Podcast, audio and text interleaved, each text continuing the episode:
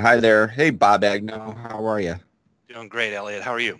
I'm good. I'm good. So today we join our fellow listeners. I don't know if we're listeners, but the folks out there in the world of podcasts to talk about the cloud. So for those that are listening, let me welcome you to the inaugural episode of Two Guys in the Cloud. At the moment, you're listening to the two guys. I'm Elliott Baretz and joined by Bob.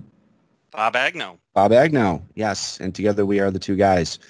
And we're going to be talking in this podcast over hopefully many, many sessions about the cloud and all the many different layers of the cloud, not like an onion, but, you know, just all the many different facets of the cloud that really is permeated today's world, the economy and the landscape of today's technology, and really, there is a tremendous amount to talk about, and I'm looking forward to these conversations. And so, you know, kind of our goal with today's episode is to really lay out some of the things that we'll be talking about in all of our many future episodes, and just to give you a sense for who we are and why we're here.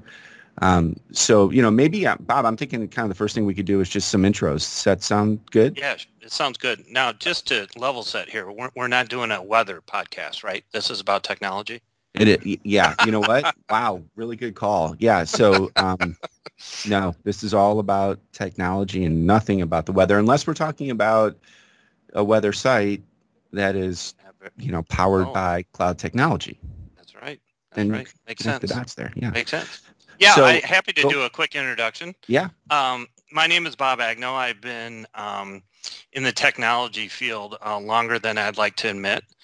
Spent 16 years at Microsoft, been a cloud seller there, worked in compliance, and also led some global accounts. So I have a long history in the technology field, and I'm working at Insight right now to leading the cloud economics program. So excited to talk with you all about things that are going on in the industry, best practices, areas where you can save money, and just being smarter about the cloud as a whole. So look forward to our chats.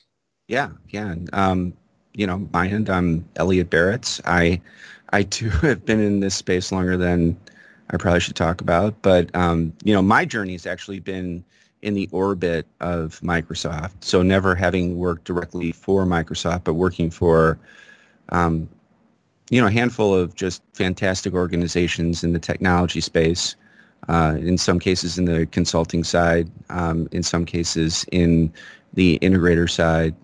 Today I'm at Insight as well. And, you know, my responsibilities at Insight really are very focused on Microsoft and the cloud as it relates to Azure. But, of course, our world really transcends more than one platform these days. And, you know, it's a career that's really helped me get a perspective on how today's technology really helps not just business, but our world move forward in some really phenomenal ways, and really beginning to appreciate, like we've talked about, you know, the economic as well as the, you know, technical and process-oriented parts of, you know, moving forward. So with that, you know, I guess that really kind of teases us up to talk about why we're doing this podcast. You know, and I imagine both you and I have different reasons for doing this podcast. I have found that today there's all these different ways for us to communicate out, you know, our thoughts and to share thoughts and to kind of build a forum for us to learn. And it just occurs to me that the podcast is a great opportunity to really pull people together in many different ways and to have just sort of a fluid conversation. You know, that would be where I would start with this, is that I'm a little bit fatigued going to websites and seeing snippets from people and little comments here and there and not really hearing a full dialogue. And I think podcasts give us an opportunity to have a complete dialogue, an interactive experience that's more than just one or two sentences. So that's actually one reason why I like this format.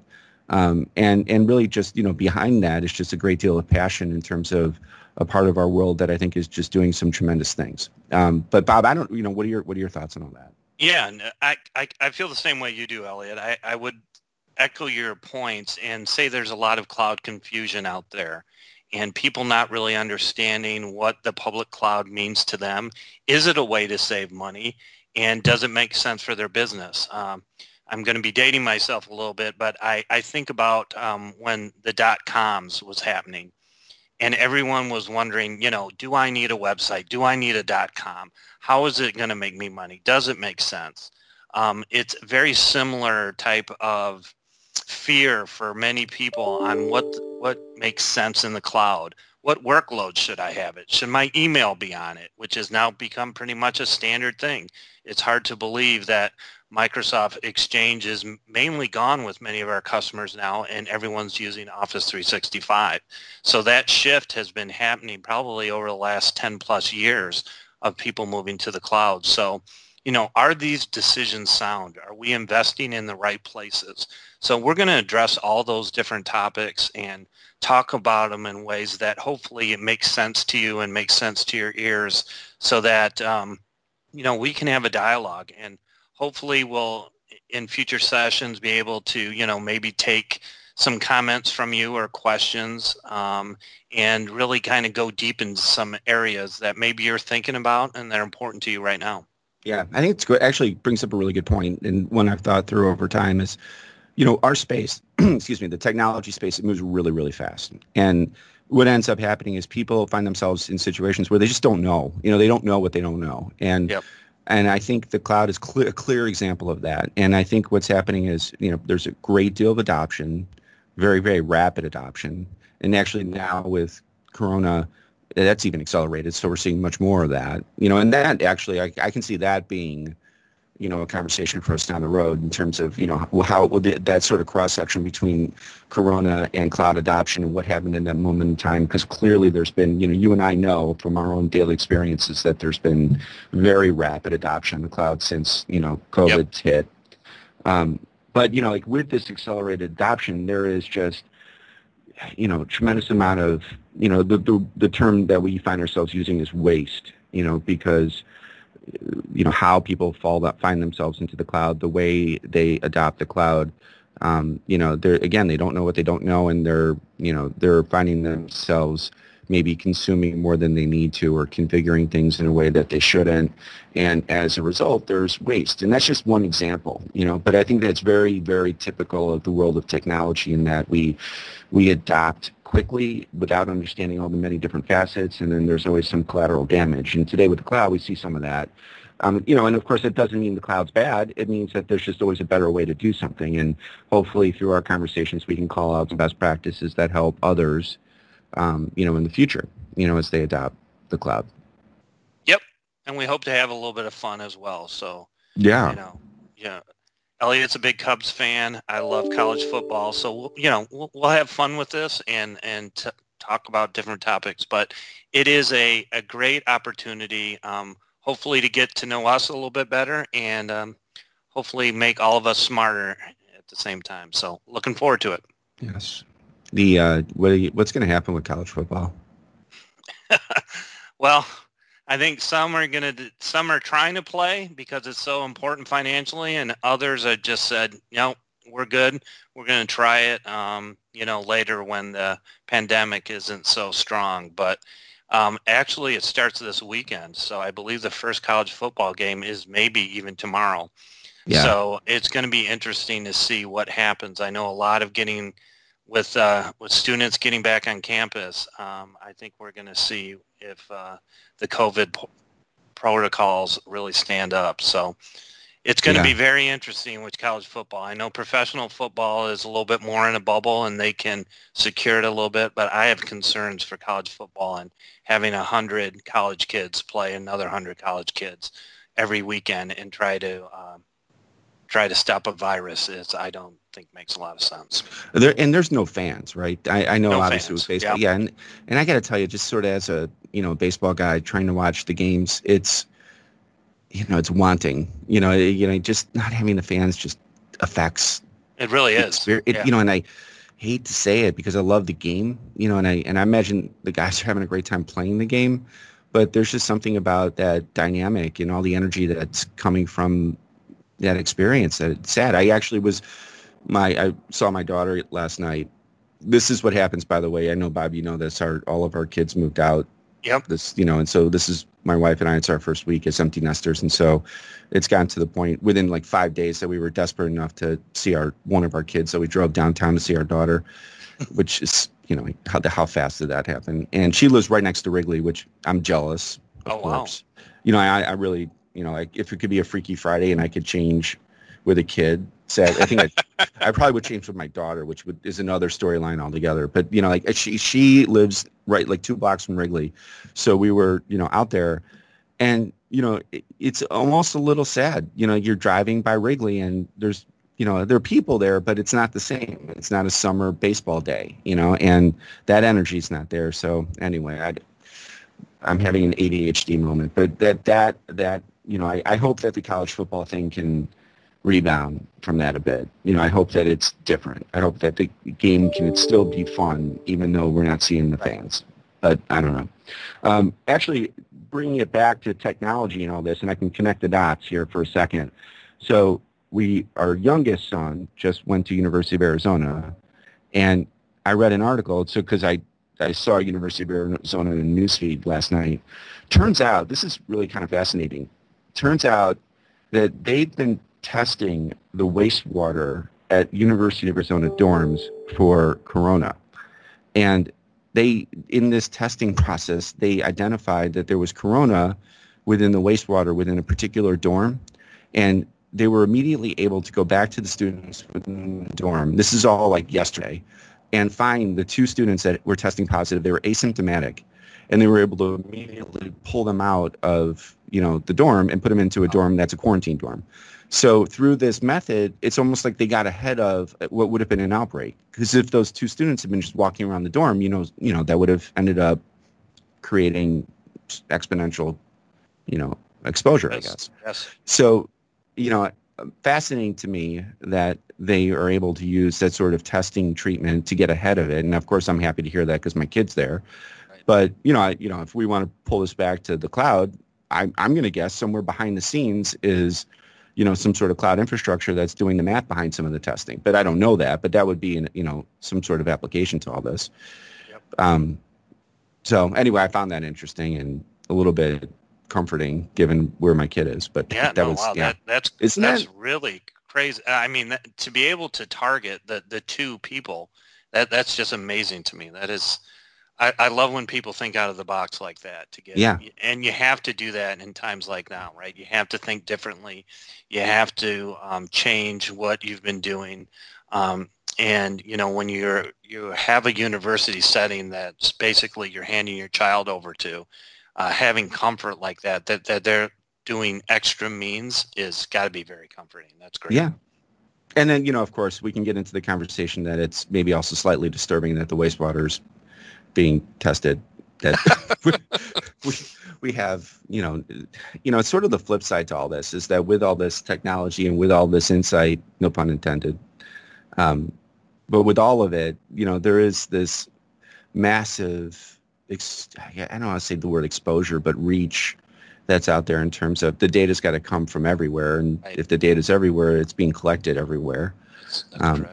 So it's interesting, you know, like, well, there's this balancing act, and even that's a conversation around the cloud, you know, is that this trade-off between the power of data and then the privacy that comes with it, too. You know, I mean, I think all of that is fair game in all of this along the way. So let me ask you this, you know, like if you were to talk through who we are trying to have this conversation with, who the audience is and all this. And, of course, we want to say it's everybody, but, you know, it's not always everybody. What do you think is going to benefit most from our sessions? You know, I to me, it's the people within organizations that are cloud curious and really understanding what cloud means to them, right? Because when you're sitting and you're trying to be strategic about your IT organization, whether you're a DBA and you're thinking about SQL, or you're a CIO and you're thinking, how can I take costs out of my business, right? You know, everyone's going to point cloud. And yes, that makes sense, but how does it make sense? And what are the specifics, things that you need to do to protect yourself to make sure you're not overspending on the cloud or making the wrong move from a strategic standpoint? So I like to think of the people that are really interested in the cloud, learning more about it. You know, we obviously get to see hundreds, if not thousands, of different customers that have different cloud journeys. And I can tell you, everyone has a different one, right? And we've seen best practices. We've seen people struggle. We've seen issues, and we've seen huge successes. And what we want to do is try to help you with those decisions so that you can make the right ones for your business. No matter if you have, a general store and have 4 employees or you have 100,000 employees, being able to make that right strategic decision for you hopefully helps you sleep at night. That's who I think the target audience is. What do you think? No, I think I love that term, cloud curious. I do. Because I think that there's so much to cover with this very ubiquitous, nebulous thing that's the cloud, which I guess is self-serving. I mean, the term cloud, it's kind of what it is. Yep. And I think that there's so much, to me, I think there's so much creativity that can be tied to a cloud conversation. It unlocks futures that I think otherwise are not there, and I feel as if there's an opportunity to have those conversations as well, and I think about entrepreneurs, at any kind of level, in the sense that there are business models today that are possible that would have never been possible without the cloud, Yep. because of things like, capital. I don't have the capital to build a data center to support this business, Right. Or, I'd love to be able to stretch some of these conversations in that direction where, we're pulling forward, those sort of very, very amazing stories where creativity has taken over because the cloud's given them a canvas to do it, and I want to help people understand what that future could look like. To me, that's an awful lot of fun, and I think that there's also technologies that are now available to us, take the capital outside of it. There are technologies that the cloud pulls forward to us that we have now that are now accessible to any kind of business that otherwise wouldn't have been, and I think of things like, the Internet of Things and artificial intelligence. Yep. And, the type of processing power that the cloud provides that, you would not be able to build as an individual entity or not be able to put in the, you wouldn't have the research and development budget to create the kind of IP that's already been created that you just need to tap into and leverage in a way that fits your future or your business or your personal mission. And I think providing exposure to all that can lend itself to a tremendous conversation with a lot of different really fascinating people that, again, you and I get a chance to talk to very frequently. That and I will say, as a sort of a public service announcement for those folks that are looking to get into a technology career, there are wonderful benefits to being in technology, and one of them is that you're almost constantly surrounded by very, very smart people that have tremendous thoughts, really creative ideas, and it puts you in these forward-thinking conversations all the time. And you're, the customer conversations that I've had in my career are gifts, in the sense that I've been exposed to just tremendous worlds that otherwise I don't think I would have because I was in technology. So think about that, folks, youngsters out there that want to go into the technology space. That's a good reason to do it. Without a doubt. I mean, we from time to time we'll bring folks that we know on here and maybe interview them and talk a little bit about their experience, because spreading great ideas and best practices and their intelligence is always a great thing. So we will bring folks in and let them talk about their expertise and experience. But this cloud is a wide open area, and it's there's a lot of things to learn here. We learn every day. Elliott and I learn something new every day about the cloud and what our customers do with it. And just like he was saying, that is exciting. Helping people through COVID situations and having the Azure or AWS being the crutch for that is really important. So we're going to share some of those stories as well. Yeah, I think the COVID thing is fascinating as it relates to the cloud, because let's just imagine a world where we didn't have the cloud and we had a COVID scenario, So A, we wouldn't be able to process the data anywhere near the way we're processing data. I'm sure of that, that we are benefiting today in ways that we don't understand, because data is being processed through the sort of the aggregate power of the cloud. I'm confident that that's true, and worth maybe doing some research to really have more conviction around that. But I mean, I believe it.